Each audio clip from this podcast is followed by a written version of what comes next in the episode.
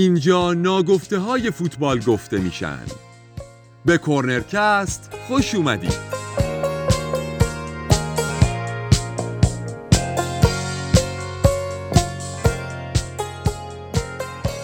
سلام به همه مخاطبای کورنرکست با قسمت دوم این پادکست در خدمتتون هستیم. در این قسمت که با همکاری تیم طرفداری و تیم فنبال تهیه شده در ادامه بررسی مسائل مالی حول محور فوتبال می‌خوایم به بررسی مالکان بزرگ باشگاه ها و فیفا بپردازیم. من علی واعظ به همراه بردیا صرافی در این قسمت در خدمتتون هستیم. سلام علی سلام به همه مخاطبای کورنرکست. منم خیلی خوشحالم که یه قسمت دیگه می‌تونم در خدمت شما باشم. امیدوارم که قسمت اول پادکستامون مورد پسندتون واقع شده باشه. ما تو این قسمت توی ادامه بررسی مسائل مالی همونطور که علی گفت قرار مالکا رو بهشون بپردازیم روند تغییرات باشگاهداری و تاثیرش توی خرید بازیکنها. بررسی مالکای بزرگی مثل الیگارشی روسی تا انتقال قرن. جایی نرید با ما همراه باشید. ما و شما و کورنرکست. خب تو بخش اول این قسمت می‌خوایم بریم به سراغ باشگاهداری توی فوتبال اروپا. در گذشته باشگاهداری توی اروپا به این صورت بود که دو دسته عمده می اومدن و مالکیت باشگاه ها رو بر عهده می گرفتن دسته اول شامل هوادارای باشگاه ها بودن که انقدر علاقه داشتن نسبت به باشگاه خودشون که بعد از اینکه یک سرمایه‌ای به دست می آوردن می اومدن و مالکیت باشگاه خودشون رو بر عهده می گرفتن و اون سرمایهشون رو در راستای موفقیت باشگاه خودشون هزینه و خرج می کردن. دسته دوم که می اومدن و باشگاه ها رو خریداری می کردن تاجرای محلی بودن. هدف این تاجرا از خرید این باشگاه ها این بود که محصولای خودشون رو بتونن عرضه بکنن به مردم محلی اون منطقه. به چه صورت؟ به این صورت که حالا از طریق پیراهن اون باشگاه یا از طریق استادیوم اون باشگاه یک تبلیغاتی برای محصول خودشون مثلا محصولی مثل پودر لباسشویی می اومدن و این باشگاه رو خریداری می‌کردن و نهایتا بر اساس تبلیغات میزان فروش خودشون رو بیشتر می‌کردن. ولی به مرور زمان که تکنولوژی پیشرفت داشت و مدیا و ارتباطات خیلی بیشتر شد مالکیت باشگاه ها از تاجران محلی و هوادارا به سمت خریداران بین المللی رفت. این دسته از خریدارا که انگیزه خرید باشگاه هاشون نسبت به دو دسته قبلی متفاوت بود. یعنی توی دو دسته قبلی انگیزه خرید باشگاه بیشتر شاید مالی بود و یا ارق هواداری بود. توی دسته سوم این تبدیل شد به شهرت. یعنی انگیزه خرید باشگاه های بزرگ توسط یک سری سرمایهدار خارجی از کشورهای دور از کشورهای خاور میانه توی فوتبال اروپا فقط برای اینکه شهرت بیشتری پیدا بکنن. این اتفاق باعث شد که پولهای هنگفتی وارد فوتبال اروپا بشه و فوتبال اروپا رو دچار تغییر و تحولهای خیلی زیادی بکنه. حالا قبل از اینکه بخوایم چند تا مثال از این مالک بزرگ رو بررسی بکنیم جالبه بدونیم که ثروتمندترین باشگاه های اروپا دارن الان توسط دو شرکت هواپیمایی توی خاورمیانه یعنی هواپیمایی قطر و هواپیمایی امارات اداره میشن. حالا بریم سراغ موارد خیلی جالب و جذابمون. اولین مالک باشگاهی که امشب می‌خوایم بررسیش کنیم آقای رومن آبراموویچه.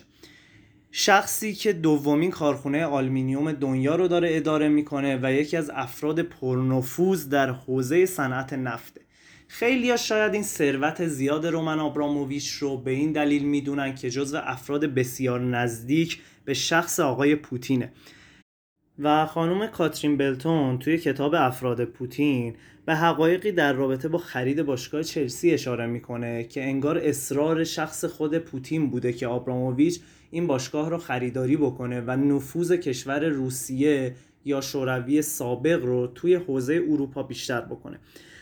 زمانی که آقای آبراموویچ توی سال 2003 برای خرید باشگاه به کشور انگلیس سفر می‌کنه شاید هیچ کسی باور نمی‌کرد که اول چلسی رو بخواد بخره. چون سراغ باشگاه تاتنهام رفته بود و بعد از اینکه از فراز استنفورد بریج عبور می‌کنه علاقه مند میشه به این استادیوم و به خرید باشگاه چلسی اقدام می‌کنه. دومین شخص در این حوزه آقای مایک اشلیه کسی که در سال 2007 باشگاه نیوکاسل رو خریداری می‌کنه. مایک اشلی صاحب یکی از بزرگترین برندهای لباسهای ورزشی و تجهیزات ورزشی در انگلستانه. این برند که اسمش اسپورت دایرکته توسط آقای مایک اشلی اداره میشه. و آقای اشلی برای اینکه فروش محصولات خودش رو به بیشترین حد ممکن افزایش بده از طریق تبلیغات بر روی پیراهن و حتی اسم استادیوم باشگاه نیوکاسل این کار رو انجام داد و باشگاه نیوکاسل رو خریداری کرد تا به این مهم دست پیدا بکنه. و نفر آخر این لیست خانواده گلیزر هستند که در سال 2005 باشگاه منچستر یونایتد رو خریدن. شاید هیچ کسی فکر نمی‌کرد خانواده گلیزر بعد از اینکه ثروت زیادی رو برای خرید چند تا باشگاه توی فوتبال آمریکایی در کشور امریکا خرج کرده بودن بخواد به سراغ فوتبال در انگلستان بیاد. ولی بعد از اینکه 27 درصد این باشگاه رو در ماه می 2005 خریداری کردن خانواده گلیزر بعد از چند ماه علاقهشون نسبت به این باشگاه بیشتر شد و تقریبا 99 درصد سهام این باشگاه رو به طور کلی خریداری کردن. همینطور که شاهدیم می‌بینیم که خریداران و مالکان جدید باشگاه های اروپایی افرادی هستند که شاید تو خود اروپا ساکن نیستن. توی اون حوزه فوتبالی انگلستان حوزه فوتبالی اسپانیا ایتالیا و کشورهای اون حوزه شاید ساکن نباشن. ولی شاهد این اتفاق هستیم که سرمایداران بزرگ دنیا دارن از طریق فوتبال دنبال شهرتی میگردن که شاید تو اون سرمایه گذاری های خودشون به دست نیاوردن و تو اون business های خودشون انقدر آدم های موفقی بودن ولی از لحاظ شهرت به جایی نرسیدن. حالا می‌خوایم بریم ببینیم که این خرید باشگاه ها توسط این مالکان بزرگ چه تأثیری بر روی خرید بازیکن ها و اعداد و ارقام transfer market داشته. در ادامه صحبت های علی بررسی می‌خوایم بکنیم خریدای عجیب و غریب و نقل و انتقال های گرون تاریخ فوتبال و توی یه دسته آماری و همونطوری که قرار شد بررسی هم بکنیم تاثیر مالکا رو ببینیم که کلا از چه سالی و با حضور چه افرادی بازار تغییر کرد. طبیعتا قرار بازار جهانی رو هم بررسی بکنیم. فعلا وارد بازار داخلی نمیشیم که کلا قضیهش فرق داره مثل بقیه چیزا استثنا زیاد داریم. وقتی تاریخ فوتبال رو بررسی می‌کنیم خب همیشه تاریخ مرجع خیلی محکمیه برای تمام رویدادها و اتفاقا. می‌بینیم که تشکیل super team و انتقال و خرید سوپر استار از قدیم مرسوم بوده. یعنی تیمی که می‌خواسته توی چند تا رقابت مدعی باشه همیشه سوپر استار میخریده. مثلا شما ناپولی رو می‌بینید که میاد مارادونا رو به عنوان قهرمان جهان از بارسلونا می‌خره. یا تیم میلان اواخر دهه 80 و اوایل دهه 90 رو می‌بینید بازیکنایی مثل فان باستن و رایکارد و رودگولی تو داره که بالاخره یه سوپر تیم تشکیل داده. یعنی فقط محدود به دهه دو دهه اخیر نبوده. حالا ما بررسی بکنیم که این آمار و ارقام و اعداد نقل و انتقالاتی از کی تغییر کرد. تو قسمت قبلی که ایجنت ها رو بررسی کردیم متوجه شدیم تقریبا از دهه 90 از اواسط دهه 90 تاثیر ایجنت ها خیلی بالا رفت. حالا میایم بازار نقل و انتقالات هم یه بررسی بکنیم. ما اگر 55 نقل و انتقال گرون تاریخ فوتبال رو بررسی کنیم یه عدد عجیب غریب توش می‌بینیم که 49 تا از این 55 تا تو دهه گذشته بوده. یعنی از 2010 تا 2019 که تقریبا مصادف میشه با حضور مالکای پولدار و مالکای ثروتمند عمدتا حوزه خلیج فارس. حضور حضور تو تیمایی مثل منچستر سیتی و پاریس سن ژرمن و همینطور مالکایی مثل رومان آبراموویچ بزرگ. حتی حتی تاثیرش رو توی بازارهای فوتبالی کوچیکتر مثل خاورمیانه و خلیج فارس هم این حوزه خلیج فارس داریم می‌بینیم دیگه که توی جام آسیا تیما چقدر خودشون رو میبندن و خریدای عجیب غریب می‌کنن. دوباره برگردیم به آمار. از این 55 تا گفتیم که 49 تاش تو دهه گذشته بوده. حالا استثناهاشو داریم بررسی می‌کنیم. مثلا یه نقطه ای که قبل از این دهه بوده انتقال کریس رونالدو به رئال بود. از منچستر که به عنوان بهترین بازیکن دنیا اومد سال 2009 که اونجا یه جهش قیمت داشتیم. و بعد از اینکه دوباره از 2015 بازیکنایی مثل امباپه و نیمار انتقال داشتن کم کم کریس رونالدو fade شد. کاملا محو شد انتقالش به رئال. ولی ما تو رتبه 25 انتقال زیدان از یوونتوس به رئال رو داریم که با 76 میلیون یورو سال 2001 به رئال اومد. یا مثلا تو رتبه 48 ما انتقال لوئیس فیگو از بارسلونا به رئال رو داریم که استاد فیگو با 62 میلیون یورو به رئال اومد به رقیب مستقیمش که خب از اون انتقالایی که بازیکنهای وطنی مشابهش زیاد داشتن. پس بازم نشون میده که اوایل دهه 2000 هم ما انتقالای عجیب داشتیم. یعنی در واقع شکست های نموداری تو اوایل دهه 2010 و اوایل دهه 2000 بوده. در واقع همون جایی که تاثیر ایجنت ها زیاد شده. ما تیماش هم بررسی کنیم می‌بینیم تو تیمایی مثل رئال این اتفاق بیشتر افتاده. تیمایی مثل چلسی تیمایی مثل پاریس سن و منچستر سیتی که مالک های توانمند از نظر مالی دارن و مالک هایی که تیم های رقابتی می‌سازن. من حالا برای اینکه مجددا از نظر آماری هم این صحبتم رو اثبات بکنم از رتبه 50 تا 100 رو اگر نگاه بکنیم می‌بینیم که انتقالای دهه 2000 ابتدای 2000 خیلی توش زیاده. مثلا هرنان کرسپو از پارما به لاتزیو تو سال 2000 بوفون از پارما به یوونتوس تو سال 2001 مندیتا از والنسیا به لاتزیو سال 2001 خوان سباستیان ورون از لاتزیو به منچستر یونایتد سال 2001 اینا همه اوایل 2000 بودن که از رتبه 50 تا 100 نقل و انتقالای گرون تاریخ جای ویژه‌ای دارن. پس ما دو تا نقطه تحول در نظر می‌گیریم. یکی ابتدای قرن جدید یعنی از ابتدای سال 2000 و یکی هم ابتدای دهه جدید یعنی از سال 2010 که دیگه خیلی تفاوت ایجاد شد با اومدن مالکای پولدار عمدتا عرب. حالا باز من می‌خوام به تاریخ برگردم. یه سری از نقل و انتقالای خیلی مهم تاریخ رو بررسی بکنیم. نقل و انتقال قرن در واقع قرن گذشته که مربوط میشه به آقای آلفردو دی استفانو. که ببینیم اصلا اون موقع ما شرایط نقل و انتقالاتی اینجوری بوده؟ من اشاره هم کردم اول صحبت که همیشه تشکیل سوپر تیم وجود داشته. برگردیم به دهه 50 جایی که خب رئال و بارسا خیلی رقابت شدید سیاسی متشنج داشتن رقابت تو زمین فوتبال داشتن نقل و انتقال داشتن سر دو تا از ستاره اون وقت دنیا. یکی آقای کوبالای مجارستانی بوده که ستاره تیم ملی مجارستان هم توی جام جهانی بود مجارستانی که نایب قهرمان جهان میشه. که آقای کوبالای مجارستانی رو هر دو تا تیم براش رقابت کردن و انتها بارسلونا موفق شد که بخره. وارد بارسلونا شد ستاره دومی که این رقابت شدید براش شکل گرفت آلفردو دی استفانو بود. بعد از اینکه کوبالا رفت بارسلونا رئال خیلی عزم جزمی داشت که دی استفانو رو دیگه دست نده. خیلی ها میگن شاید اگر دی استفانو بارسلونا می‌رفت اون قضیه 5 تا قهرمانی رئال کلا عوض می‌شد شاید به بارسلون می‌رسید چون دی استفانو واقعا ستاره ستاره درخشانی بود توی اون روزهای فوتبال. دی استفانو عضو باشگاه ریور پلاته آرژانتین بود. یکی از باشگاه بزرگ دنیا بود همون زمان هم ریور پلاته. تابعیت کلمبیایی داشت آلفردو دی استفانو که از ریور پلاته رفت به یکی از باشگاه کشورش به اسم میلیوناریوس. عضو میلیوناریوس شد. اسم عجیبی هم داره.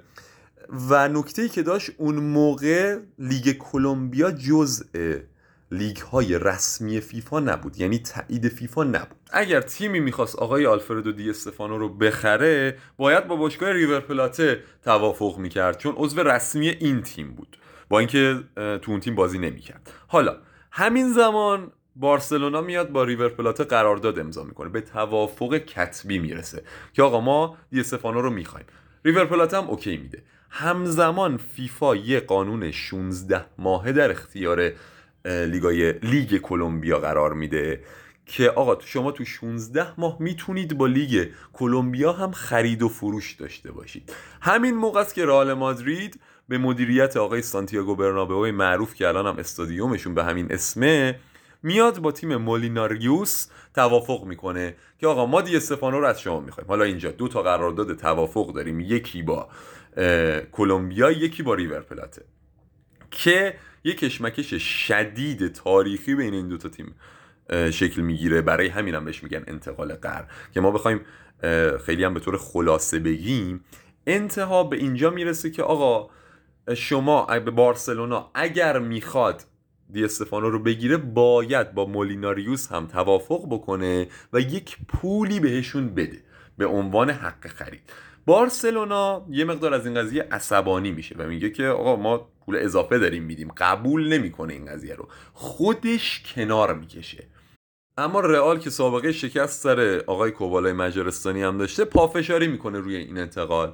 حالا بارسلونا میاد قراردادش رو کلا لغو می‌کنه با ریور پلاته. رئال میاد هم با ریور پلاته و هم با تیم کلمبیایی به توافق می‌رسه. و اینجوری میشه که حالا یه نیمچه هایجک مانند اتفاق میفته و آقای دی استفانو عضو باشگاه رئال میشه. حتی آقای دی استفانو توی مصاحبه هاشم گفته اون موقع برام فرقی نمی‌کرد تو رئال بازی کنم یا بارسلونا. فقط می‌خواستم بازی کنم. و براشم حتی اومده بود توی فرودگاه بارسلونا در ابتدایی که با ریور پلات توافق کردم و براش فرقی نمی‌کرد که تو بارسلونا باشه یا رئال. که این انتقال بالاخره بارسلونا کنار می‌کشه و دی استفانو وارد رئال مادرید میشه. کل حرفی که زدم برای این بود به این نقطه برسیم که این انتقال از ابتدای فوتبال وجود داشته. ولی قضیه مالی از زمانی که خب ارزش های تیم ها متفاوت شد حق پخش تلویزیونی اومد و طبیعتا ایجنت ها اومدن که قسمت اول بررسی کردیم و مالک هایی که قدرت خرید تیم ها رو با قدرت مالیشون بالا بردن. یعنی مالکی که پولدارتر بود طبیعتا ستاره بیشتری هم جذب کرد. این باعث شد که شکاف ها هم ایجاد بشه بین تیم ها ولی ابتدای تاریخ رو اگر بررسی کنیم انتقالا بیشتر با کشمکش های سیاسی و کشمکش های در واقع زبلبازی اتفاق می افتاده یه بررسی کردیم نقل و انتقالات و کلا بازارش رو توی تاریخ. نقل و انتقال های گرون قیمت اینکه از کی این اتفاق افتاد و در از تاثیر در واقع وجود مالک های ثروتمند و پولدار توی فوتبال رو.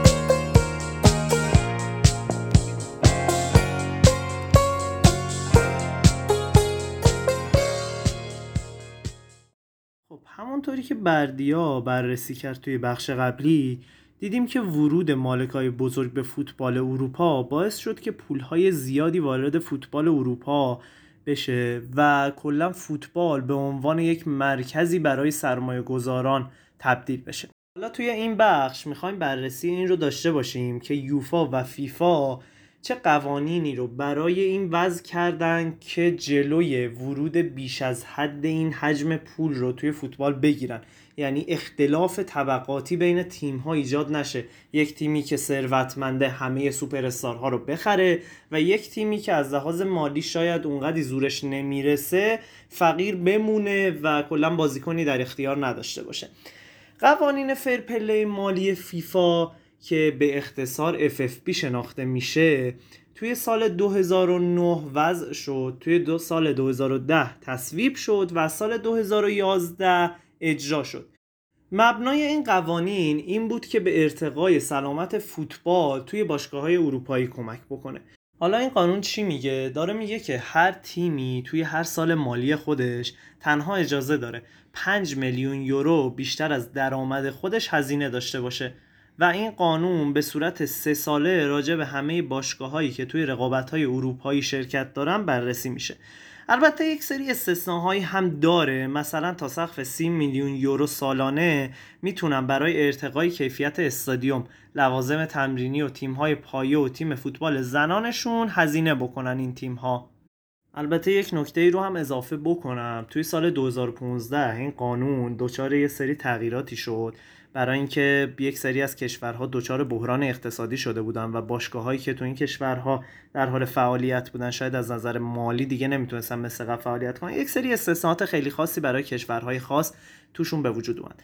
حالا شاید جالب باشه بخوایم بررسی بکنیم که باشگاه هایی که تراز منفی دارن یعنی یک سری افراد بازیکنها مربیا بده... به بازیکنها مربیا بدهکارن یا تراز منفی باشگاه یعنی اینکه هزینه بیشتر از درآمدشون داشتن چه عواقبی بر اساس این قانون فرپلی مالی باشون صورت می‌گیره. بندهای این قانون خیلی زیاده. من به اختصار بخوام بگم یک سری از توبیخ‌های سنگینش اینه که کسر امتیاز داره. شاید حذف کردن سود حاصل از توی رقابت اروپایی که مبالغ خیلی خوبی رو یوفا به این تیم اختصاص میده. بعد از اینکه جریمه میشن دیگه این مبالغ و جوایز حذف میشه. و در نهایت بزرگترین جریمه ای که داره حذف از مسابقات اروپاییه که توی سالیان اخیر شاید توی لیگ اروپا شاهد این بودیم که برخی از تیم‌ها ممنوعیت از شرکت توی این مسابقات رو داشتن. به خاطر همین قانون دیگه خیلی از باشگاه ها نمی‌تونن بیرویه پول خرج بکنن. و مشکلات مالی خیلی زیادی رو دارن که توی سالهای اخیر خیلی شاهدش بودیم. مثلا بخوام به عنوان مثال بارسلونای حال حاضر که شاید نتونست قرارداد مسی رو تمدید بکنه یکی از دلایلش همین fair play مالی بود و تراز مالی مثبت باشگاه که نیاز داشت که تراز مالیش رو مثبت نگه داره. یکی از مواردی که خیلی حاشیه ساز شد حول محور fair play مالی انتقال 222 میلیونی نیمار برزیلی به تیم پاریس سن بود که خیلی شاید باور داشتن که قوانین fair play نقض شده. ولی خب بعد از اینکه دادگاه حکمیت ورزش به این قضیه ورود پیدا کرد بعد از دو ماه بررسی این پرونده رو مختومه اعلام کرد و تصمیم بر این گرفت که اینطوری اعلام بکنه که هیچ نوع تخلفی صورت نگرفته. ولی خب بعدا که اسنادش رو شد مشخص شد که اداره گردشگری قطر به عنوان یه شخص سالسی توی این انتقال سهیم بوده و یه حمایت اضافی انگار کرده از این انتقال و عملا قوانین یوفا دور زده شده. نهایتا توی این سالهایی که قانون وضع شده و اجرا شده 53 تیم توی 57 مرتبه دچار جریمه شدن و تخلف صورت گرفته و فیفا اونها رو جریمه کرده.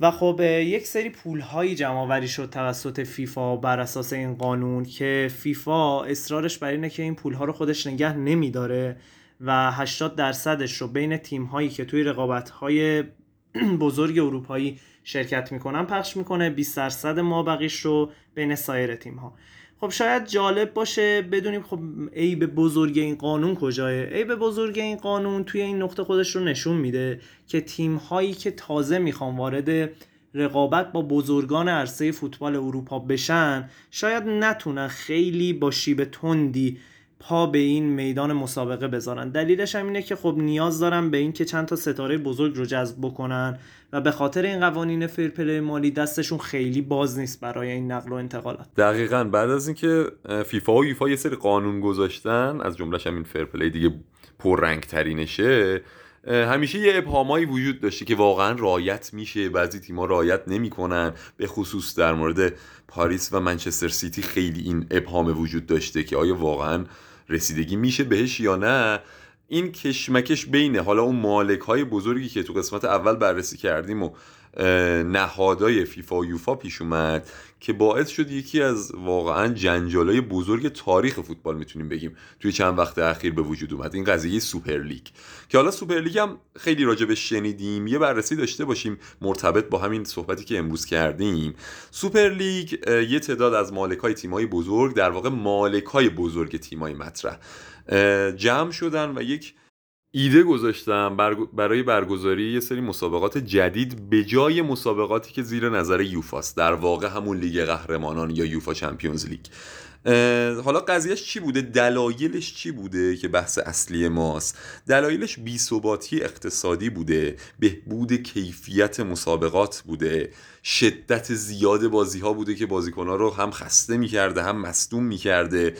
و قضیه این بوده که یه سری از باشگاه های بزرگ که در واقع الان خیلی از باشگاه بزرگ که علی هم اسمشو آورد مثلا بارسلونا، رئال مادرید، یوونتوس توی بدهی های شدیدن از این وضع خارج بشن. حق پخش تلویزیونی که اکثر این درآمدا به خود یوفا می‌رسیده مقدار زیادیش. به خاطر همین اومدن ایده یه سری مسابقات رو دادن در واقع یک دوره مسابقات که قرار وسط هفته برگزار بشه.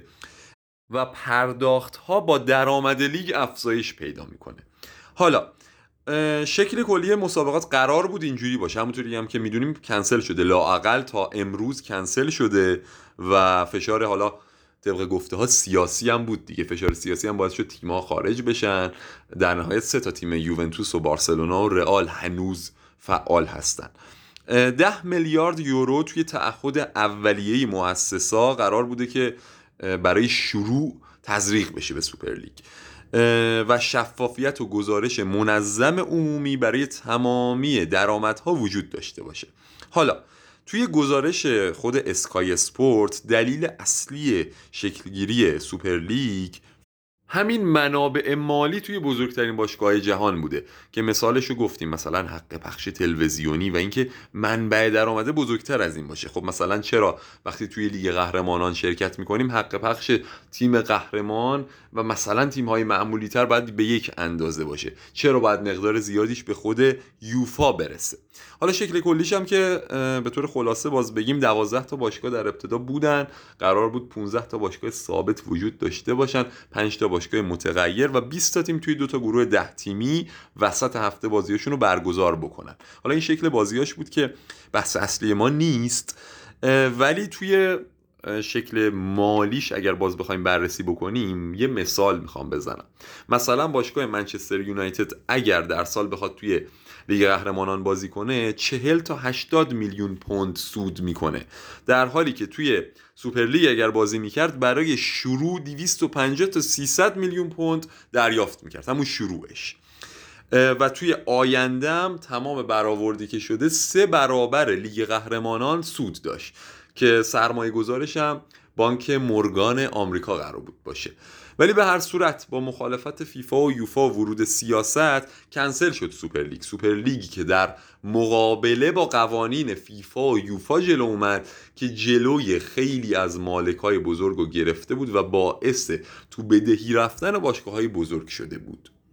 اینم از بحث سوپر لیگ که توی ادامه بحث قوانین فیفا به عنوان یه نمونه جدید و داغ بررسی کردیم.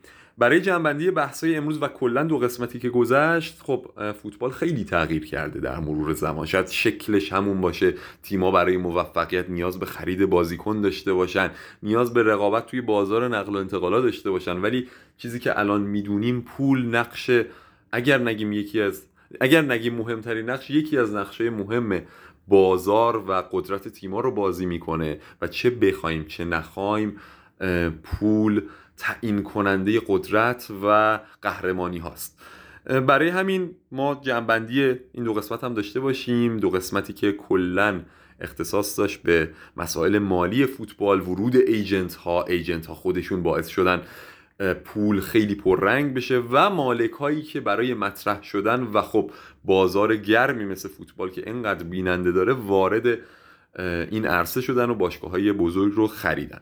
امیدواریم که مطالب این دو قسمت براتون جالب و جدید بوده باشه. ما حتما تمام هواشی که کمتر تو دوربین هستن رو توی کورنرکست بررسی می‌کنیم. مرسی بردیا. اگر به نظر تو پول یکی از مهمترین عامل هایی هست که بر روی فوتبال تاثیر می‌ذاره از نظر من قطعا مهمترین عامله. چون توی سالهای اخیر دیدیم که با پول میشه قوانین یوفا و فیفا رو خرید. بازیکنهای بزرگ رو خرید باشگاه های بزرگ رو خرید. نهایتا همه چی رو با پول میشه خرید. خیلی ممنون که در کنار ما بودین. از منابع این قسمتمون می‌تونیم به کتاب ترس و نفرت در لالیگا کتاب افراد پوتین مقاله ایجاد ارزش پایدار در فوتبال سایت گل و سایت اسکای سپورت نام ببریم. امیدواریم که مطالبی که توی این دو قسمت حول مسائل مالی فوتبال صحبت کردیم برای شما جذاب بوده باشه. و با نظرات خودتون ما رو همراهی و یاری بکنید. تا قسمت بعدی خدا یار و نگهدارتون. منم باز تشکر می‌کنم از تیم طرفداری و تیم فنبال که این فرصت رو گذاشتم ما بتونیم این پادکست رو تهیه بکنیم. خیلی خوشحالیم که در کنار شما هستیم. حتما حتما نقدها و نظراتتون رو به ما برسونین تا بتونیم آنطور که شما می‌خواین جلو بریم. ممنون ازتون. تا قسمت بعدی خدا نگهدار.